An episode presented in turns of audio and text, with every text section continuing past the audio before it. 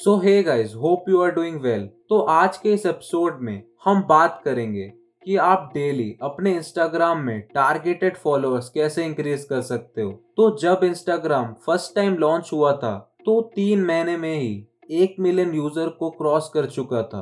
और आज ये नंबर 700 मिलियन से भी ऊपर है। और इंस्टाग्राम अब बहुत इवॉल्व हो गया है। मतलब आज का इंस्टाग्राम दो साल पहले वाले से बिल्कुल अलग है। और आज के समय में इंस्टाग्राम बहुत ही यूजफुल है पर्सनल और बिज़नेस ब्रांड बिल्डिंग के लिए। और अगर आप आज के समय में इंस्टाग्राम पे ग्रो करना चाहते हो तो आपको सबसे पहले एक निच चुनना होगा। मतलब अगर आप फ़ैशन इन्फ्लुएंसर बनना चाहते हो तो आपका निच फ़ैशन होगा।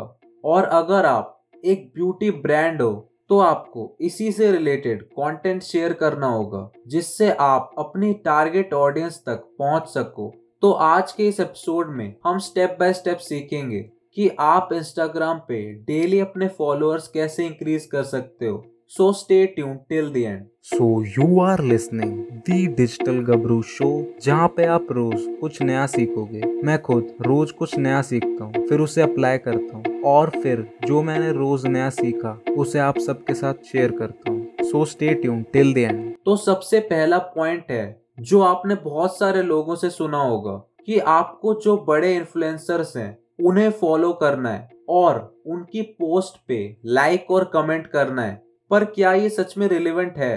क्योंकि अगर आप एजुकेशनल कंटेंट क्रिएटर हो और आप किसी ब्यूटी या फ़ैशन ब्लॉगर की पोस्ट पे लाइक और कमेंट कर रहे हो तो आपके फॉलोअर काउंट तो बढ़ेंगे और लाइक भी इंक्रीज होंगे, पर ये ऑडियंस आपकी पोस्ट के साथ अच्छे से इंगेज नहीं होगी, क्योंकि इन्हें एजुकेशनल कंटेंट नहीं देखना, इन्हें ब्यूटी कंटेंट देखना है तो ये आपकी पोस्ट पे लाइक तो करेंगे, पर कमेंट नहीं करेंगे। तो इससे इंस्टाग्राम के एल्गोरिथम को लगेगा कि ये पोस्ट उनके लिए रिलेवेंट नहीं है। तो वो आपके कंटेंट को प्रमोट करना बंद कर देगा और धीरे धीरे आपके लाइक भी कम हो जाएँगे। तो अब आपको करना क्या है? आपको अपने इंडस्ट्री एक्सपर्ट को ही फॉलो करना है और उन्हीं के कंटेंट के साथ एंगेज करना है, जिससे आपको अपने रिलेवेंट ऑडियंस मिले, जो आपके कंटेंट के साथ एंगेज करे। हाँ इस केस में आपके फॉलोअर काउंट कम होंगे, पर जो भी आपके फॉलोअर्स होंगे, वो आपके पोस्ट को लाइक भी करेंगे और रिलेवेंट कमेंट भी करेंगे। और नेक्स्ट पॉइंट है कंसिस्टेंटली आपको इमोशनल कंटेंट अपलोड करना है। यहाँ पे मैंने ये वर्ड इमोशनल इसलिए यूज़ किया है कि आपका कंटेंट ऐसा होना चाहिए, जो सीधे सामने वाले के इमोशन को ट्रिगर करना चाहिए। फ़र्क नहीं पड़ता कि आप वीडियो यूज़ कर रहे हो या पिक्चर आपको अपनी ऑडियंस के साथ heart to heart connection establish करना है। Because we are not robots we are human being हम सब के अंदर इमोशन है। अगर आप अपनी ऑडियंस को एज अ ह्यूमन बींग नहीं देखोगे तो आप कभी भी ग्रो नहीं कर पाओगे। तो हमारा कंटेंट कभी भी बोरिंग नहीं होना चाहिए। ट्राई टू ऐड इमोशन अगर आपका कंटेंट मोटिवेशनल है तो सामने वाले को देखते ही मोटिवेशन आनी चाहिए। अगर आपका कंटेंट एंटरटेनिंग है तो सामने वाला उससे एंटरटेन होना चाहिए। अगर आपके कंटेंट में सैडनेस है तो वो भी सैड होना चाहिए। अगर आपका कंटेंट में हैप्पीनेस है तो वो भी हैप्पी होना चाहिए। मतलब आप अपना कंटेंट जिस इमोशन के साथ बना रहे हो, वही सेम इमोशन जब कोई आपके पोस्ट को देखे तो उसे भी फील होना चाहिए। और जब आप अपनी ऑडियंस के साथ हार्ट टू हार्ट कनेक्ट बना लेते हो तो आपको ग्रो करने से कोई नहीं रोक सकता। और ऐसे ही इमोशनल कंटेंट आपको रेगुलरली अपलोड करना है। आपको अपने कंटेंट के साथ कंसिस्टेंट रहना होगा। अगर आप एक हफ़्ते में एक बार पोस्ट कर सकते हो तो एक बार करो। तीन बार कर सकते हो तो तीन बार। अगर रोज कर सकते हो तो रोज।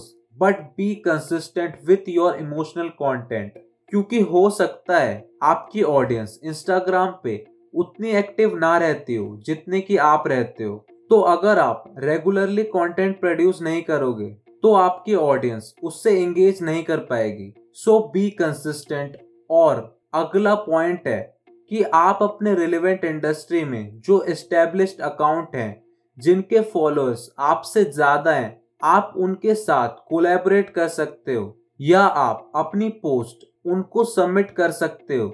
ऐसे बहुत सारे अकाउंट हैं जिनके फॉलोअर्स बहुत ज़्यादा हैं, पर वो अपने अकाउंट में ज़्यादातर कंटेंट दूसरों का पब्लिश करते हैं। ऐसे ही अकाउंट पे जो आपके इंडस्ट्री रिलेटेड हो, उन पे अपना पोस्ट सबमिट कर सकते हो, जो वो अपने अकाउंट पे अपलोड करेंगे और आपको मेंशन करेंगे। जिससे जिनको भी आपका पोस्ट अच्छा लगे, वो आपको फॉलो करेंगे। सो नेक्स्ट पॉइंट है, आप रेगुलरली लाइव सेशन रख सकते हो, जिससे आपकी ऑडियंस आपको अच्छे से जान पाए और आप अपनी ऑडियंस के साथ लाइव इंटरेक्ट कर सकते हो, जिससे उनके भी फॉलोअर्स के पास नोटिफिकेशन जाएगी और वो भी आपको देखेंगे और हो सकता है फॉलो भी कर लें। आप अपने लाइव सेशन में अपनी ऑडियंस के साथ अच्छे से एंगेज कर सकते हो। आप एक टाइम एंड डे सिलेक्ट कर सकते हो कि आपको हफ़्ते में इस डे को इस टाइम पे लाइव जाना है और अपनी ऑडियंस के साथ इंटरेक्ट करना है।